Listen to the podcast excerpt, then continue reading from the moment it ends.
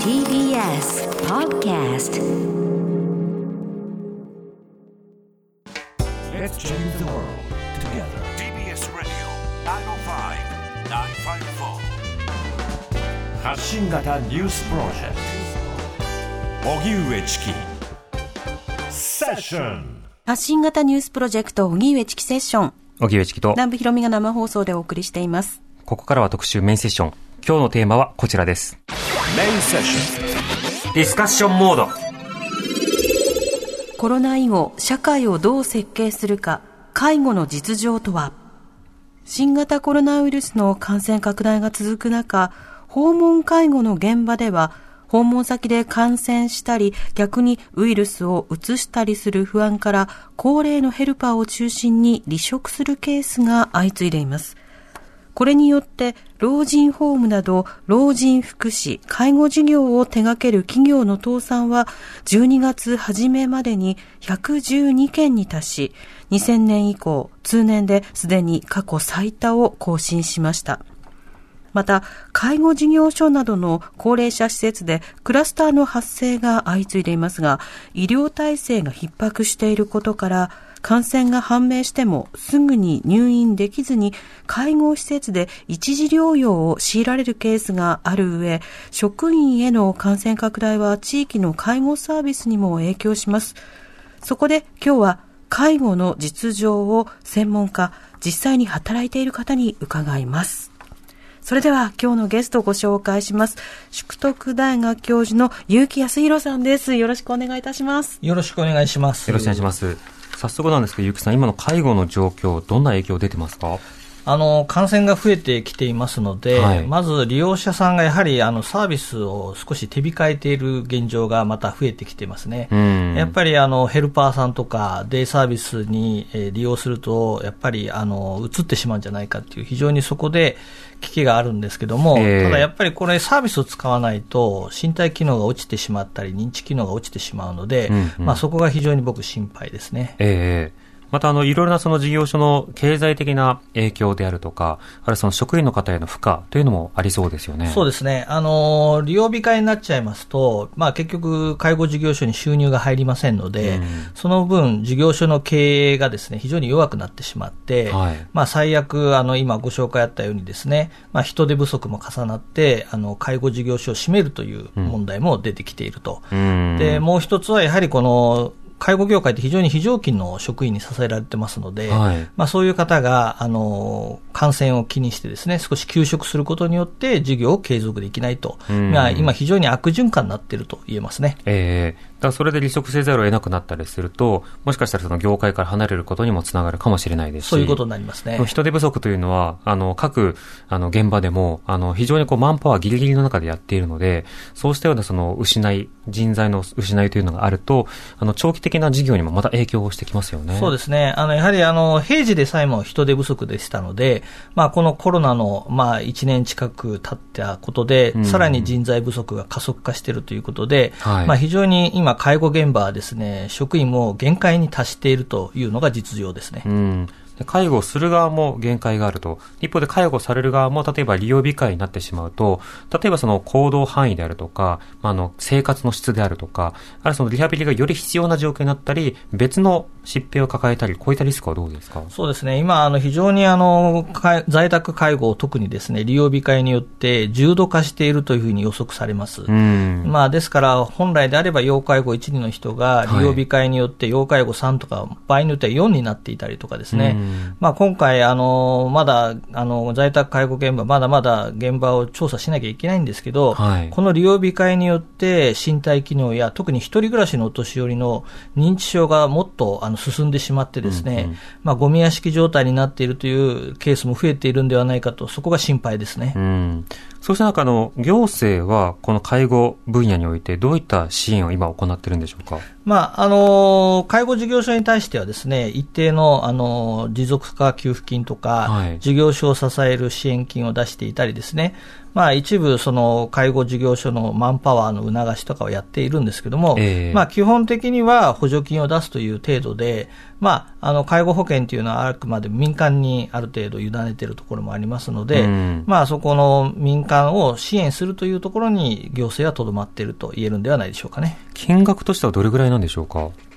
まあそうですね、あの今回の第三次補正予算もですね、えー、700億円とか、ええ。まあそういうことを今、あの予算で議論していますので、うん。まあ介護報酬とは別にですね、そういうあの第三次補正も今考えているというところですね。うん、そのうちどれぐらいが現場にいるんですか？例えば、持続化給付金とかだと、100、200とか、雇用調整助成金とかだと、まあ、給料のその補填ということになりますけど、そこはどうですか？そうですね、これはあの多分その例えば700円億円ついたとすれば、ほぼあの現場に行くと、えー私は思っています。うん。まあ、あの非常にこの衛生用品とかですね、あのマスクとか、あのはい非常に普段の介護報酬以上のお金がかかってますから、まあ、うんそれはやっぱりこういうあの第三次補正予算でですね、あの補填するという形になっているんではないでしょうかね。うん。そこはあの必要十分に、まず支援が届いてほしいですよね。そうですね。うん。そうした中、ね、あの、結城さんも秋頃に、あの、様々な実態調査もされていましたけれども、あの、その調査からさらに見えてきたことや、あるいは政府に調査してほしいこと、このあたりはどうですか？そうですね、あのーまあ、9月中心に10月にかけてですね、はい調査をしたんですけども、あのーやはりあの人手が非常に足りないということで、うん。人手不足であるということと、あのやはりあの2月ぐらいからずっと介護職員はですね頑張っていて、そろそろその、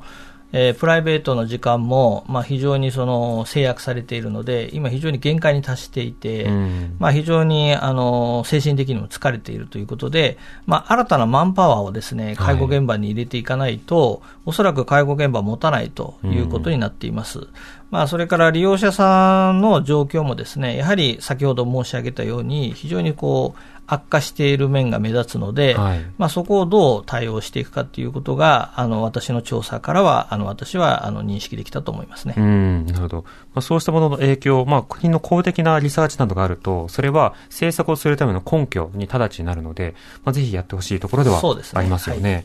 で今日はですね、あの、いろいろなあの現場の方からメールをいただいているので、えはいそちら紹介していきたいと思います。えーまずは、横浜市青葉区の42歳専業主婦の方からです。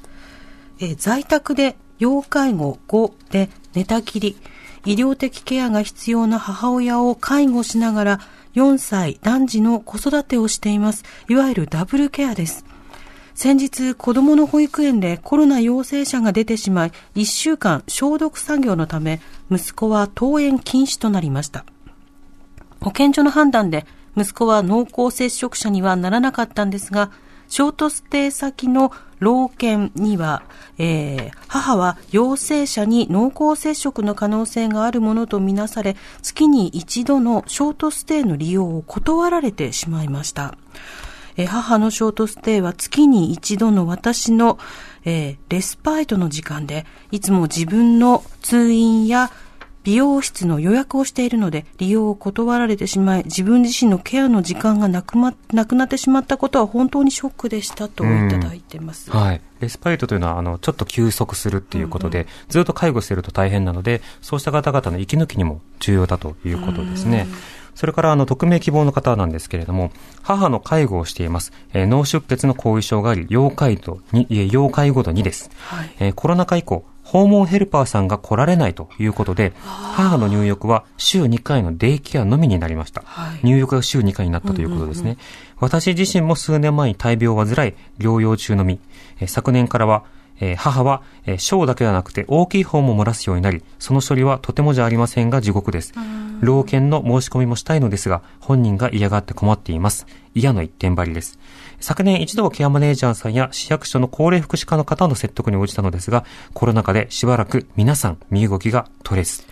秋になってようやく動き出そうと思ったら逆戻り、ほとほと困り果ててますといただきました。この間、その、介護にやはりつながりにくくなった、こういったメールたくさんいただきました。いかがでしょうか？そうです。ね、あの今、リスナーの方が言ってているように、あの、既存の介護施設ってやっぱり感染防止を優先してしまうので、はい、新しいお客さんをですね、入れるというのは非常に慎重になってしまって、だから今在宅で困っている方を、まあ、施設で一時的に入所したりとかするのが非常に新規のお客さんを断るケースになっています。えー、で、ヘルパーもですね、非常に足りないので、まあ、新しくサービスを増やす場合っていうのはですね、非常にお断りをしているということで、まあ、今水面下では非常にこのサービスの量が非常に減っていて、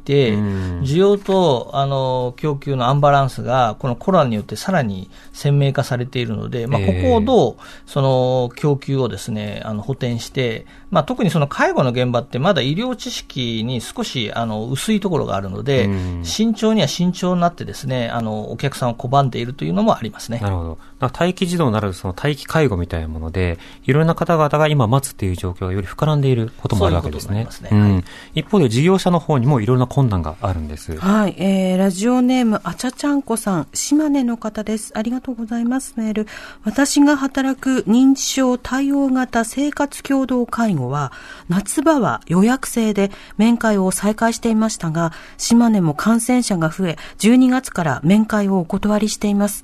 利用者様と買い物へ行かないので、業務時間外でスタッフが買い物に行かないといけないなど、時間が足りません。うんうん、また、病院対応も家族ではなく職員が行っています。施設に引きこもりになっている利用者様は、認知症が進行しています。うんなので、面会など断らざるを得ないようなところあるんだと。でも、それでも一方で買い物など、いろんな対応が増えている。また、その、衛生環境とかの対応ですよね。結城さん、いかがでしょうか？あの、かなりですね、あの、施設とかですね、在宅でも、ある程度家族の介護力っていうのは一部、あの、まあ、期待できたんですけども、はい、まあ、今回、施設における家族の介護力っていうのは、ほぼ期待できない。まあ、今あったように、買い物とかですね、うん、まあ、そういうものって家族が一部担っていただいたんですが、まあ、それ全部職員がやらなければいけなくなったりするので、まあ、非常にこの面会ができないっていうことは、まあ、お年寄り本人の精神的な問題も合わせてですね、うん、やっぱり職員のその負担が非常にあの、まあ、増えたということで、えー、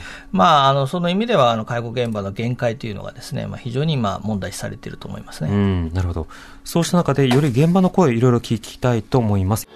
荻上チキ今日の特集メインセッションはコロナ以後社会をどう設計するか介護の実情とはというテーマで淑徳大学教授の結城康弘さんとお送りしています。引き続きよろしくお願いいたします。よろしくお願いします。ではここで、えー、実際に介護されている方にお話を伺いたいと思います、はい、えー、大阪市のケアマネージャーでケアマネージャーを紡ぐ会大阪支部の支部長、えー、進恵美さんにお話を伺います。進さんこんにちはこんにちは。よろしくお願いします。よろしくお願いします。はじめまして。お願いいたします。はい。あの、リスナーの方からもいろんな介護、現場の声いただいたんですけれども、はい、進さん、あの、コロナ禍での介護、影響はいかがでしょうか？そうですね。やっぱり変わりましたね、コロナ以前とは。ね、あの、まあ、私たちももちろんそうですけど、利用者さん、家族さん、それぞれね、感染予防、毎日、まあ、気を使ってるというか、えー、もう、まあ、気が張ってるというか、そんな毎日ですね。介介護する側、特にその現場、そのケアマネージャーであるとか、いろんなその支えている介護士の方々の業務、どう変わったんですか、はい、具体的には？そうですね、私たちケアマネージャーは実際、利用者さんと関わることが難しくなりました、やっぱり会ってしまうと感染させてしまうっていうリスクが高いので。えー減りましたね、お会いする時間っていうのが。うんでもこれ、例えば会うことによって分かること、気づくことというのもありますよね。そう、あの、会わないとやっぱり分からないんですよね。本人さんがどう感じているのかとか、どういう状態なのかとか、えー、その生活状況をやっぱりお家の中見ないと分からないですし、うん、もう見えないからこそ、何をどう感じ取ればいいのかなっていうところなんですけれども。うん、なるほど。また介護士の方々の話などは聞いてみていかがですか？うん、やっぱりうつすのが一番怖いっていう、うん、もうそれがね、何より怖いというか、えー、自分たちが感染するのはもうしょうがないところがあるけれども、それを誰かに、利用者さんにやっぱりうつしてしまうっていうところが一番怖いですっていうのはよく聞きます。うんなるほどまたその、例えば介護する側でこうクラスターになることの注意も必要ですけれども、例えばその家族の方でその感染が出てしまうと、その誰も介護ができないような状況にもなりかねないですよね。そうなんです。あの、本当に先日あった話なんですけれども、はい普段、あの、在宅で介護されている家族さん自身が、まあ、コロナ陽性者になりまして、で、まあ、利用者さん本人さんも、まあ、えっ、と、実際陽性にはならなかったんですけど、そのね、え。え陰性が出るまでは濃厚接触者だっていうことで、うんうん。その時には、じゃあ、誰が介護をするんだ。もちろん訪問介護とかね、はい。サービスはあるんですけれども、急遽そのヘルパーさんが行くことができるかといえばなかなか難しいですし、実際、もともと行ってくださってたヘルパーさんの事業所が、そういう状況だとサービスの提供は難しいですうんっていうことで、訪問介護じゃあ一から探すっていうことになりましたね。え、そういった場合、その、実際に、例えば介護されていた家族の方が感染して、で、はいそれが介護を受けていた方は、どうなるんですか、その？入、院はできないんです。ですよねまあ、家族さん自身は陽性なので入院されたんですけれども、うんそのね、実際の利用者さん、私たちの利用者さんはまだ陽性とも出てないですので、はい入院はできず、お家で一人でいるっていう。えーじゃあ、主な介護者の方いなくなると、例えば、まあ、状況、介護、要介護度などによって変わると思いますけれども、はい。でも一気にこう生活が成り立たなくなりますよね。そうなんです。ご飯食べるにしろ、それこそお手洗いにしろ、うんうん。もうね、一日の中で何度もあることですし、それ以外でも見守りがいる部分があるかもしれないですし、そのええ家族さんが抜けることによって、それをじゃあすべて介護保険のサービスで賄えるかっていうと難しいところもありますし、うまく介護保険のサービスがあったとしても、人がいないっはい。ていうところで、じゃあその人をどうするんだっていう。うその場合、実際はどうされたんですか？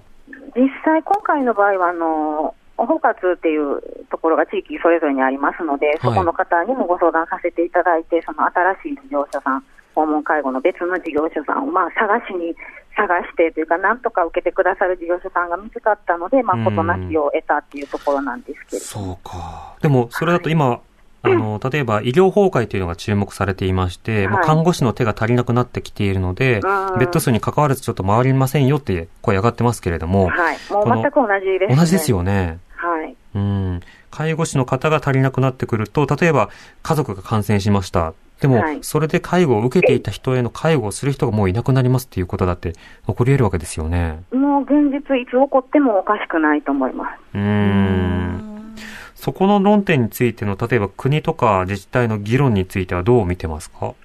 うーん、なんかもう、医療の話で介護ってなかなか上がってこないなっていううーん。気はしてます。うんうん。実際、行政の職員の方にも先日相談させていただいたんですけれども、ええやっぱりもう、ね、行政の職員さんも、うーん、持って帰りますっていう、はいところで、大変ですよねって、まあ、ね、気持ちは組んでくださったんですけれども、ええそこからもやっぱり解決策というか、何も出てこないので、うーん。でも、例えばクラスター対策っていうことでは、ね、その、あの、介護の現場はよく名前が上がったり注目されたりはするんですが、はいそれはその感染を広げる現場、あるいは命に直結するっていうダイレクトな話が注目されますけれども、はい。介護がなくなったとしてもこれ命に直結しますもんね。そうなんですよ。うん。これあの、また感、感染されて、そのはい利用者さんがこう、患者になられた場合の対応というのはどうなんでしょうか？患者さんになられた時っていうのは、まあ、保健所の指示だったりで、ええ。入院となられることが多いので、もう医療におつなぎするっていう、まあ、道はある程度、ね、見えてるんですけれども、ええ。そうじゃない場合っていうところが一番難しいところかもしれないですね、狭間というか、うんうん。周りで感染者が出た時。接触者をどうするかであ接るとか。触者が出た時そうですうねん、その場合、ね、利用者さん本人は何もなくても、その人の生活を支えてる人がいなくなってしまうので、うんうん。本人さんはコロナで亡くなるとか、ね、心配事が起きるっていうよりは、介護を受けられないことうでん。生活できなくなるっていう。実際どうですか？あの、例えば、その、周りの支える、まあ、ケアを担っている方々が、そのはい。濃厚接触者として、例えば2週間、あの、休んでね、出てこないでね、待機しててねはい。ってなったとしたならば、これ、成り立ちにくいですよね。もうとてもじゃないですけど、実際それ、そういう状況に近いところもあって、すでに。うん。すでに。じゃあもう、ね、時間も何もなく、ええ誰が行くんだっていう話で。うんうん。そうしたときは、あの、例えば事業者を超えて連携したりということもあるんですか？そうですね、あのまあ、事業者さん同士はちょっと私は把握してないですけれども、ええケアマネージャーが、えー最初入ってた事業者さんが無理であれば、次の事業者さん、その先の事業者さん、まあね、事業者さんはたくさんあるのはあるので、う次々ん。お声かけさせてもらって、どこか見つけていくっていう。まあ、事前にね、情報収集っていうところで、あの、今、ね、人手がありますかとか、そうええいう確認はつどつど、もうこれはコロナ以前からの話にはなってくるんですけれども、はいその手配っていうところでもともと厳しい業界なので、そうですよね。うーん、またそうしたその、薄いところに対して打撃がダイレクトに来るというようなところが今介護に起きている。そうですね。ねもう、もともとしんどかったところが追い込まれてるっていうところだと思います。うん。ここであの、結城さんにも伺いたいんですけれども、今あの、こうしたその介護、介護をあのしている状態の方、家族の方などが感染された場合、じゃあ誰がケアするのかっていう、そのあたりについて、あの、国の方も対応がちょっと見えてこないという話もありましたけど、ここのあたりはどうなんでしょうか？そうですね。あの、国の方は、こういう人のための、まあ、病院とか介護施設を本当は設けるべきなんですけど、うんまあ、それに追いついていないと。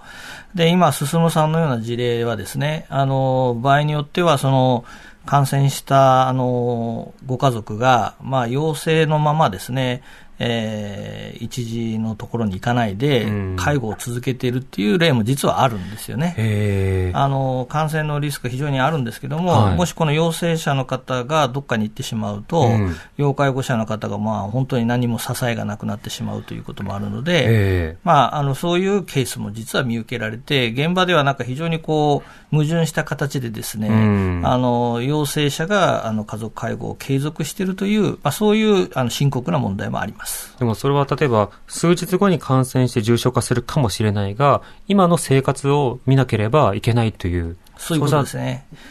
介護っていうのは、ですから、この感染のリスクと、まあ、要介護者ですから、一日一日介護しなければいけない、それがなくなってしまうリスクと、うんまあ、非常にこのバランスをどう取っていくかということで、今、非常に今、ジレンマがあるということですね。うん、自治体の対応はどうですか？まあ、自治体はですね、ここは難しいところで、その、介護保険っていうのは一応こう、民間の、あの、契約になってますので、はい。まあ、本来であれば感染症がなければですね、まあ、こういう家族介護者が問題があれば、ショートステイとかっていうところを入れて、うん。まあ、あの、解決できるんですが、はい。ショートステイ側もですね、これ感染を抑えたいということで、新規のお客さん、先ほど言ったようになかなか難しいのでう、ん。探すのが非常に難しいと。ええ。まあ、今回、進さんの場合は、あの、ようやく見つけて、新しいヘルパーさん見つけられたのでよかったんですけども、はい。まあ、今回、その在宅の新しいあのサービスも見つからない場合は、まあ、陽性の家族の方が一時、あの、ホテルか病院はちょっとやめてですね、うんうん。まあ、自宅で療養してしまうというケースも本当にあるという、まあ、本当に深刻な状況ですね。うん。進さん、あの、そうしたときに、まあ、お金も必要だと思うんですけれども、はい。その、政府やあるいは自治体からの財政支援、こちらどうですか？財政支援、まあ、あの、包括給付金というか、その、はい。設備を整えるだったり、そちらはありがたいというか、大変嬉しく思ってたり、あと、5万円の給付金、そちらも本当にありがたいんですけれども、それだけでどうにかなるかなっていうのが正直な感想です。うん。もともと、その、金額の問題、給料が低いという問題、はいそして、あの、慢性的な人手不足の問題というのがあるので、より厳しくなっているものに対しては、ちょっと焼け石に水ということになってしまうわけですか。本当に焼け石に水だとは思ってます。うん。あとはマスクなどの衛生用品なども必要になりますもんね。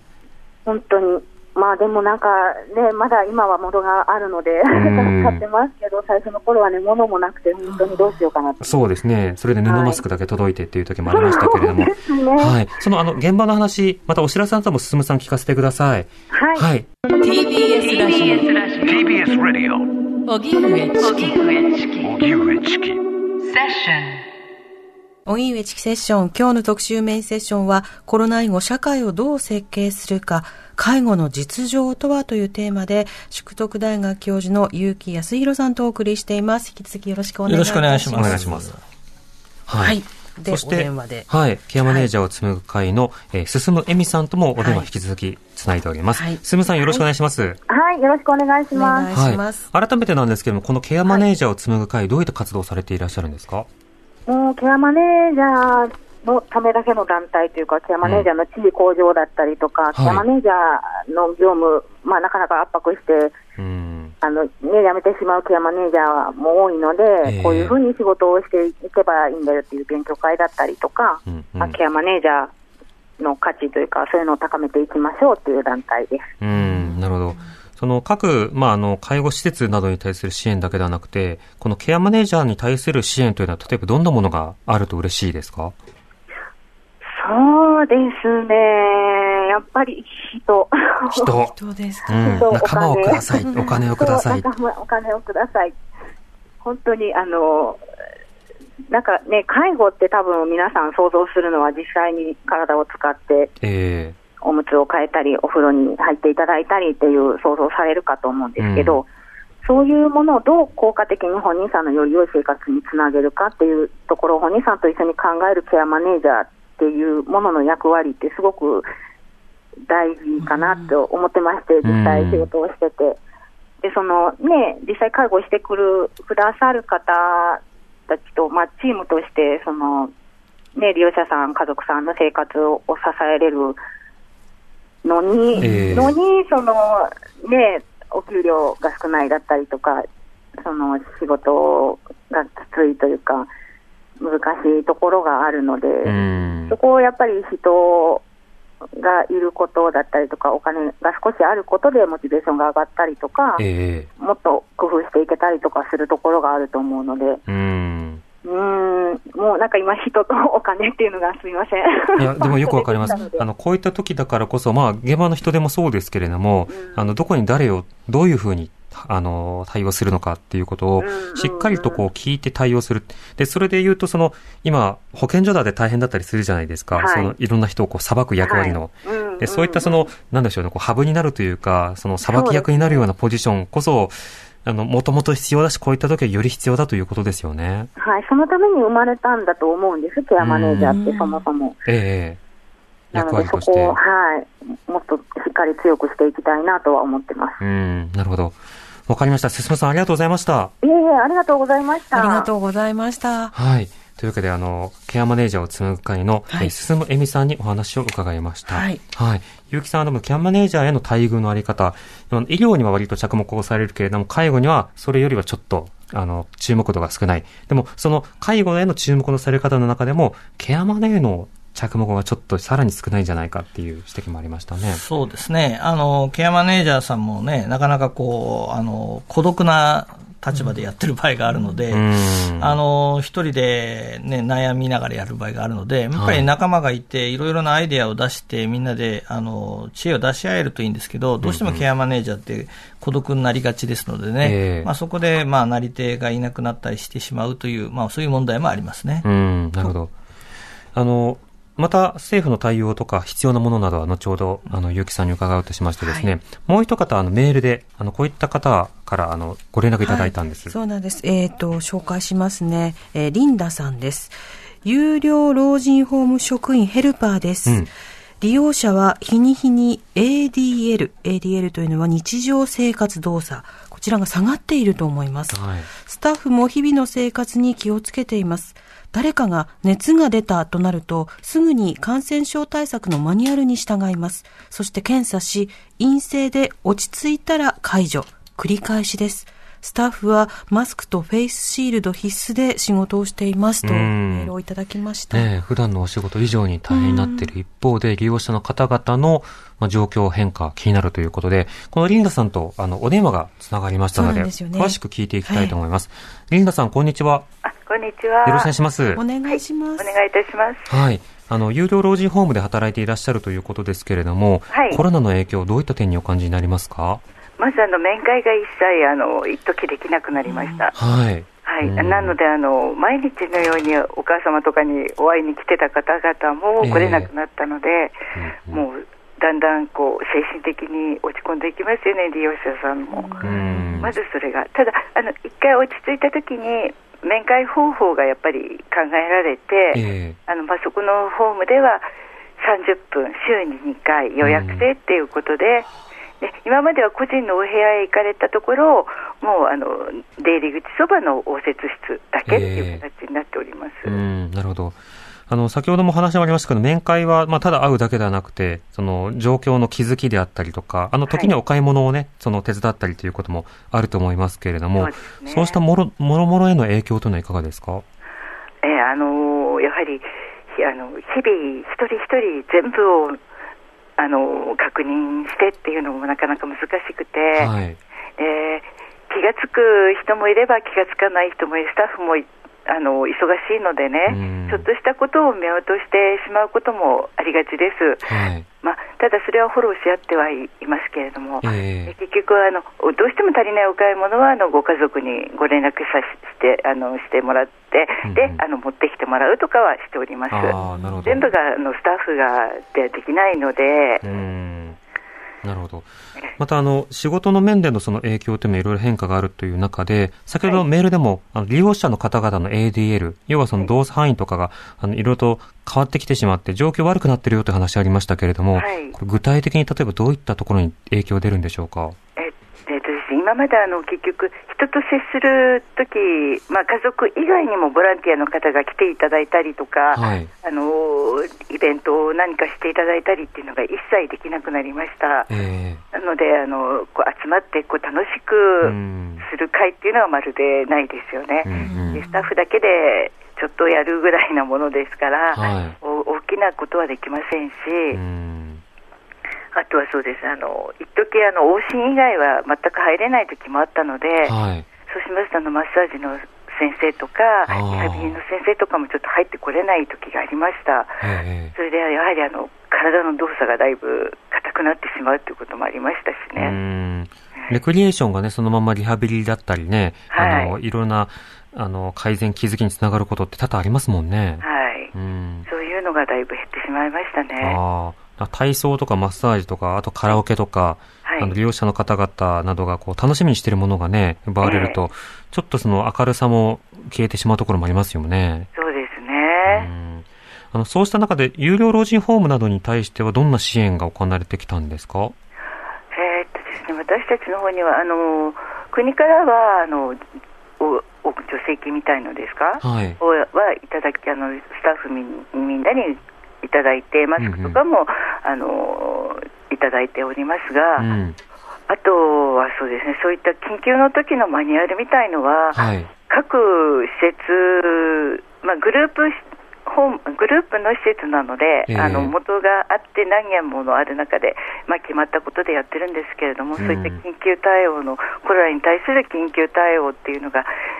こうこうしなさいああしなさいって来るんですけれども、はい。なかなかあのこううまく進めてないかなっていう部分もあるしこれはどうしたらいいの？うん。どうこういう時はどうしたらいいの？っていうマニュアル的なものがまだ日々変わってきてしまっててこの間はこうだったけど、今回はこうしてくださいみたいのがあるんで、うんうスタッフもあの 結構どうしましょうどうしましょうってなってしまいます。うんはい、試行錯誤にならざるを得ないですよね。はいうん。ゆうきさん、あの、この、例えば分野ごとのあのマニュアルとか対応表を作らなくてはいけないのではないか、それが初期の段階はなかったという話がありましたけれども、ここは変わったんでしょうか？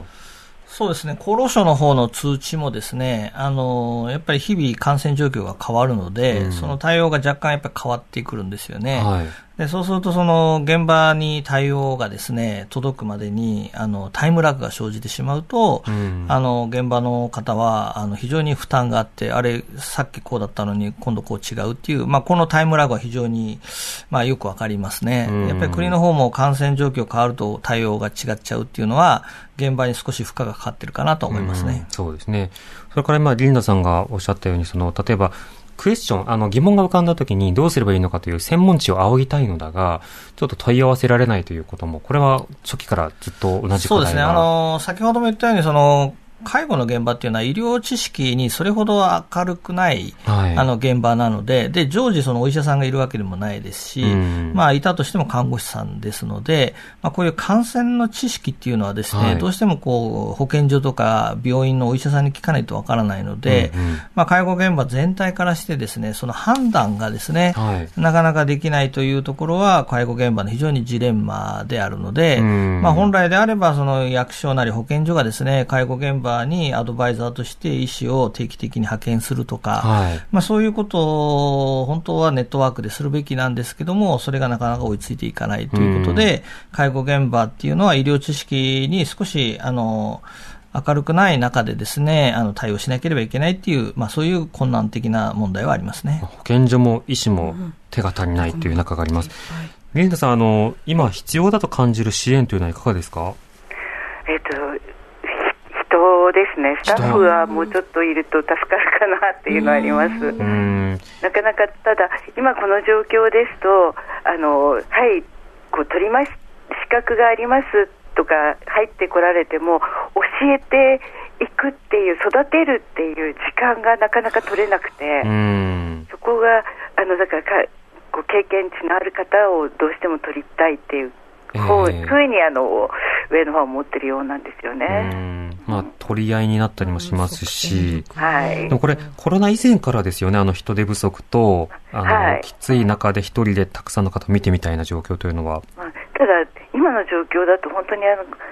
新人をこう養成していくっていうのがとてももっと前よりきつい状況なんじゃないかなって思います。どうしてもあの、やっぱりケアというのは、あの、利用者の方々や、あるいはそのケアをする方々が接触しながら行うものなので、はい、そこはそのコロナに気を使いながらっていうものとは、すごくぶつかってしまうところですよね。はい、うん。そうですね。で、やはりあの医療従事者の方も防護服でもマスクですごい大変だと思うんですけれども、ええ。私たちも結局マスクとフェイスシールドして利用者と接触するとフェイスシールドはこう当たってしまったりとか、どうしてもあの認知症の進んだ方だとそれに対して何なのそれはみたいなのがあったりとか、あー。あとあの今食堂の席はみんなあのアクリル板で仕切られてるんですけれども、はい。それがどうしても気に入らない方とか。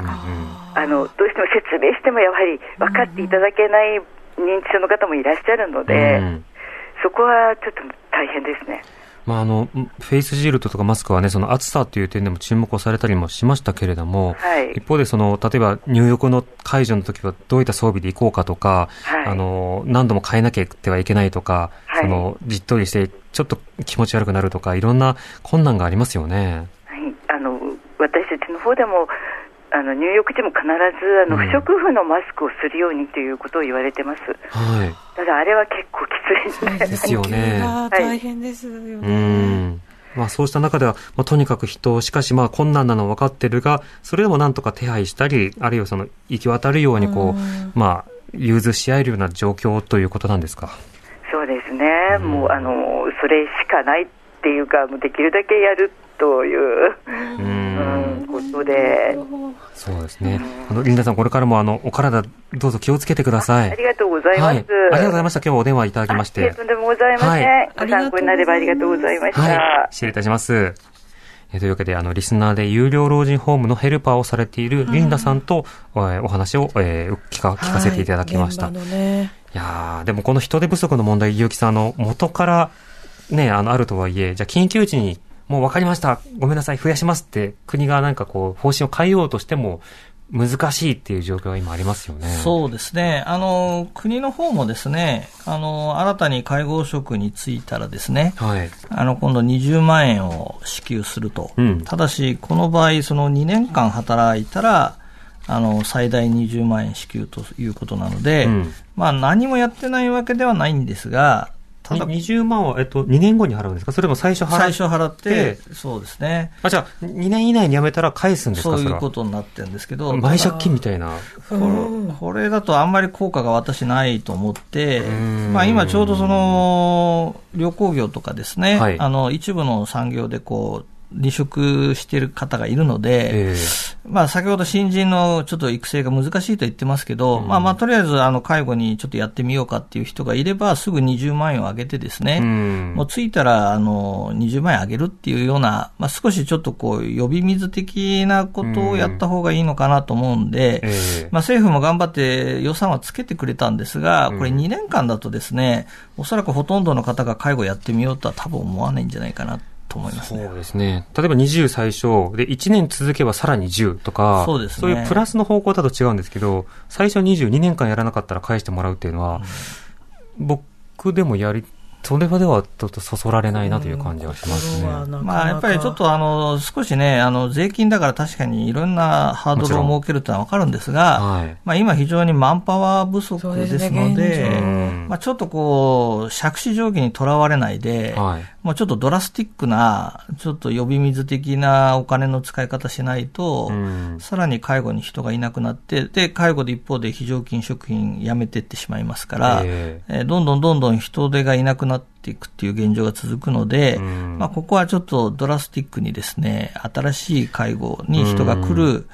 まあ、あの、政策を打ってほしいですね。そうですね。あの、去年と今とで状況が違うのは、まあ、有効求人倍率がちょっと下がったりとか、ちょっとあの、現場では人手不足だけれども、あの、労働市場にはちょっと人が、あの、出てきてしまっているというところもあるので、マッチングっていう点もこれ重要ですよね。そうですね。んあの、10年前に、あの、リーマンショックの時はですね、はいかなり不況で、あの、一部介護に流れてきたんですけども、ええ。ただ、あの、10年前と比べると今、非常に労働市場で一部、その有効求人倍率がですね、まあ少し低くなったんですけど、介護に全然来ないんですよね。うん。やっぱりあの、ここはやっぱりその介護という仕事に対してですね、うんうん。まだちょっとハードルが高いということなので、ええ。まあちょっとぜひ、あの、このお金せっかく予算つけてくれたんであれば、はい。もう少しその柔らかい使い道にしていただければいいかなとは思ってますね。短期的にあの、しっかり予算をつけることが、今後の介護業界に対する人材の補充みたいなものに継続的につながる可能性もあるわけですよね。そうですね。ですから、やっぱりその国の方もね、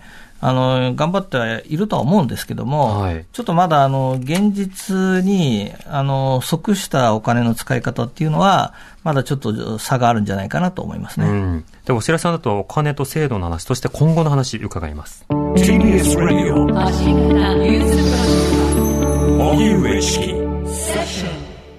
さて今日は介護を考えるということで、淑徳大学教授の結城康弘さんとお送りしてます。よろしくお願いします。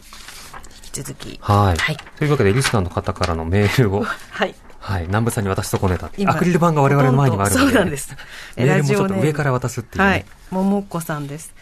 ありがとうございます。90近い親の在宅介護してます。ただ、訪問介護系は、特にヘルパーさんは、年齢が高い方が多く、家族が心配し、離職が続いています。一人暮らしの親のところも、万が一ヘルパーさんや訪問医療がなくなれば生活できません。そして50代の子供たちが仕事を辞めるしかありません。介護離職になります。共倒れです、きっと。施設と違って訪問系はスタッフが動きます。そしてスタッフ自身が自分が感染のハブになったらどうしようと緊張と不安を抱えています。近くの訪問看護事務所の方が PCR は陰性だったけど抗体があったと。自分が無症状感染者で感染させてなかったかとゾッとしたと言っていましたと。うんそう、ここにもこういった連鎖があるんですよね。そうなんでケアの役割が弱まってしまうと、各家庭で担わなくてはいけないということになれば、介護離職ということで、あの、様々な家計も今度は下がるし、っていう悪循環にこうなっていくわけですね。で、一方でその結城さん、あの、介護についてより少なくとも、まあ、今よりは分厚くしなくちゃいけないだろうということで、まあ、介護報酬の議論もあるということですけども、これはどうなってるんでしょうか？あの21年4月から新しく介護報酬が変わるちょうど今年でですね、はいまあ政府も頑張っては、あの0.7というですね、うんプラス改定したんですね。コロナに関係なく、はい。あのー基本的にはコロナに多少ちょっと配慮して、あちょっと配慮して。はい、0. 点プラス改定と7ということで、うん新しく、まあ、例えば11兆円の給付費と仮定するとですね、はいまあ、新しく770億円の、あの、お金がですね、介護業界に来ると。はい。まあ、あの、ただ私からしてみると、まあ、このコロナの中なので、うんちょっと0.7%、まあ、770億円はちょっと少ないかなと。うん。やっぱりこれだけ倒産の危機がありますし、ええ介護現場のその人手不足の問題もあるので、まあ、せめて1%から2%、うん。まあ、最低でも1%を超えていかないと、まあ、ちょっと少なかったかなっていうの。は、あの、過去のその報酬改定でもですね、ええ。あの、プラス3%とか、プラス2%とかっていうのがあったんですよ。まあ、それと比べますと、ちょっと0.7プラスっていうのは、このコロナ禍においては、まあ政府も頑張ったのは非常に、私も非常に評価したいんですけど、ええ。まあ、もうちょっと頑張っていただければいいし、まあ、ご、まあ、これはちょっとあの、市民的な発想ですけど、まあ、GoTo キャンペーンにあれだけお金使っていまあ、うんもちろんあの業界も大事なんでね、あのええ、旅行業者とかも大事なんですけど、まあ、GoTo キャンペーンにあれだけ使っていただけるなら、もうちょっとその、介護にもうちょっとお金使ってもいいんじゃないかなっていうう、んちょっと私の市民的な感覚ですね。いやでもあの、0.7%上げたら770億円。だけど、2、3%までダウンと上げた方がいいという話ですよね。でも、そうですねそれだけ上げても、今の計算ざっくりしても、例えば3000億円とか4000そう億円ですね、2000億円、3000億円。予備費で余ると思うんで、全然7兆とかあるので、まあ、ただその、介護保険の場合って半分保険料でやってるので、はい。あの、保険料がどんとこう上がっていってしまうんですよね。うん。あの、65歳以上の人とか、ええ。あの、40歳以上で働いてる人がいるので、だから、こう、ドーンと上げるのは、全部公費でやるんだったら、うん。別にその、保険料とかは問題ないんですが、ええ。まあ、あまり上げてしまうと、またこの、一般の65歳以上の人たち、まあ、難しいところなんですね、保険っていうのはね。うんまあ、だからそういう意味ではか、まあ、本当は単純3%上げて欲しかったですけどね。3000億円とは言えなくても、ではその保険料の部分をどう補填するのかって話になるのかどうかですよね。ねまあ、そこは今度例外状態なので、その一部やむなしとしてあげることもまた一つの政策ではあるかとは思いますが、そこはなかなかこう焦点に当たらないところはあるわけですよね。だからまあ、あの保険料のところはね、あの、この3年間だけコロナなので、はい。公費で補填するとか、うん。まあそういう考え方はできなくもないんですけども、ええまあちょっとあの、コロナ禍においては、まあ、通常通りのプロセスで介護報酬が決まっていったと。ただ僕心配なのが、この2024年コロナが多分全く落ち着くと思うんですけど、はい2024年っていうのはこれだけ赤字国債発行してるので、うん社会保障費をドーンとですね、多分抑えてくるだろうと。財政規律が2024年には必ず来るし、財務省言いそうですね。はい。うんあの、しかもその、今、あの、今回介護の問題ですけど、ちょっとあの、高齢者医療のね、2割負担っていう問題も、あの、あったので、はいあれも、ちょっと高齢者の人に2割負担がちょっと引っかかるということなので、まあ、高齢者にしてみると医療と介護って両方なので、うん。まあ、介護だけ見ずにですね、まあ、ちょっと高齢者医療の負担もありましたので、まあ、そうなりますと、ちょっと厳しい社会保障が続く中でですね、うん。まあ、か働いてる人の0.7%、これ3年間続くんですが、ええ。まあ、もうちょっと上げていかないと、あの、介護現場っていうのがですね、まあ、これもうどんどん潰れていっちゃうんじゃないかなと思いますね。一方で、その労働者っていうことを、あの、誰でもが働きやすいような状況にすると。でもその介護というのは、ある種、その家庭というものに、とどめを置くというような力もあってしまうので、ある意味そこに対してお金を出しながら、労働を回しながら、まあ、財源を確保しながらっていう好循環を作るために、まあ、今何ができるのかっていう時に、今コロナがあるので、そこで一つ考え方を、まあ、共有するっていうのはすごく大事ですよね。まあそうですね。ですから、まあ、あの、介護をね、負担と考えずに、ちょっと社会を維持する投資と考えてですね、うんまあ、よく言われるように、介護も公共事業の一つであっていう認識で財政を考えないといけないんですが、まあなかなかちょっと難しいので、まあ利用者さんにしても、介護事業所がなくなっちゃうと結局家族が見なきゃいけなくなっちゃうということそうですねなん。かそこで難しいと言わず、まあ、この放送を通じてね、はい考えたいですよね、そういった方向にね。まあ、はいぜひあの高齢者医療の問題もですね、あの利用者からしてみると切実な問題になってくると思うんで、その医療の話、また、ゆうきさん、今度やりましょうね。はい。今日はここまでお時間となりました。ゆうきさん、ありがとうございました。ありがとうございました。TBS Radio 荻上チキセッション TBS Radio 905 954